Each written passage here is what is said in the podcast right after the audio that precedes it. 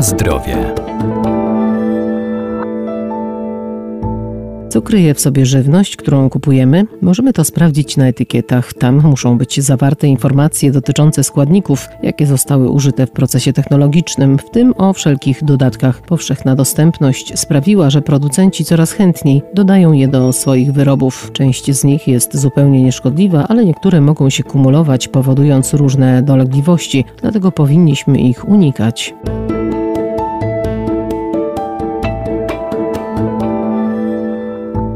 Dodatki do artykułów spożywczych to substancje, których nie spożywamy jako żywność, a są dodawane do produktów spożywczych, np. w celu poprawy ubytków powstających w trakcie produkcji, zabezpieczeniu na czas transportu czy przechowywania. Każda produkcja żywności tak wymaga tego, by przetwarzać. Przetworzona żywność to jest taka, która wymaga szeregu procesów przetwarzania od momentu pozyskania do momentu, kiedy trafi do konsumenta. Doktor habilitowany Bożena Czech, profesor uczelni Uniwersytet Marii Curie Skłodowskiej w Lublinie bo tak naprawdę nie tylko liczy się sam fakt wyprodukowania e, tej żywności i dodatków w trakcie produkcji, ale też głównie przechowywania, bo jak gdyby tu, zanim trafi ona docelowo na nasz talerz, musi też mieć odpowiednie warunki przechowywania. Wymaga często y, różnego rodzaju zabezpieczeń, żeby tak szybko się nie psuła na półce sklepowej, zanim my ją kupimy. Więc przetworzona żywność wymaga wielu procesów, czy wielu etapów, czy procesów technologicznych po to, żeby ten produkt otrzymać. Często bardzo różni się od tego, co jak gdyby było na początku.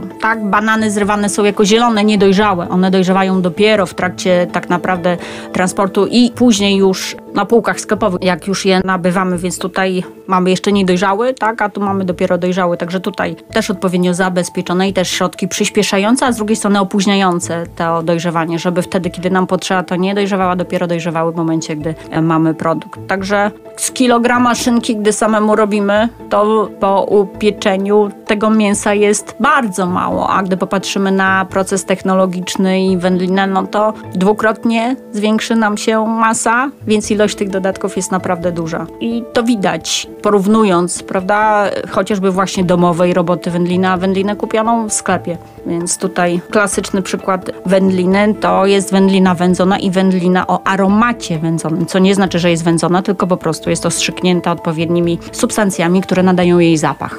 A wcale nie musi być wędzona. Trzeba dokładnie zobaczyć, czy jest o aromacie, czy wędzona. Na zdrowie.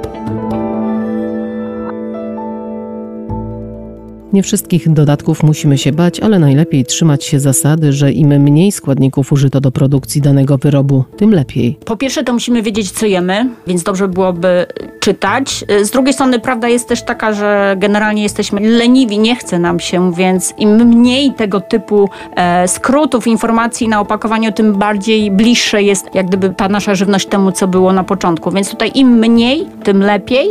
Na pewno jeśli wiemy, że mamy tendencję do alergii, Należy zwracać uwagę, by tych dodatków, chociażby barwników, było jak najmniej. Jeśli wiemy, że mamy problemy, czyli mamy wrażliwy układ pokarmowy, znowu musimy patrzeć, które produkty wyeliminujemy, może właśnie nie z samego faktu, że jest y, to produkt, tylko że jest w nim jeden mały dodatek. Gdzie szukać? Z racji tego, że mogą to być substancje naturalne, mogą być to substancje identyczne jak naturalne, mogą być to sztuczne i by uniknąć tych właśnie nazw takich długich, stricte, czy to chemicznych, czy to y, opisujących ich właściwości, stosuje się symbole bo jednym z obowiązków producentów takiej żywności zawierającej dodatki jest informowanie konsumentów o tym, że do żywności wprowadzono dodatek. Więc na opakowaniu musi być informacja, jaki zastosowano dodatek i żeby skrócić tak ten opis stosuje się to E i jest podział w zależności od tego, jakie są numerki, czy są to barwniki, czy konserwanty, czy środki pomocnicze, czy słodziki itd., tak itd., tak ale jest generalnie informacja i musi być taka informacja na opakowaniu.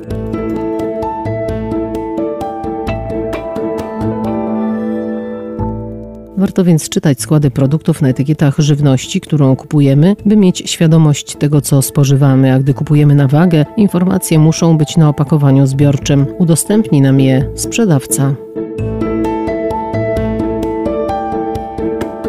Na zdrowie.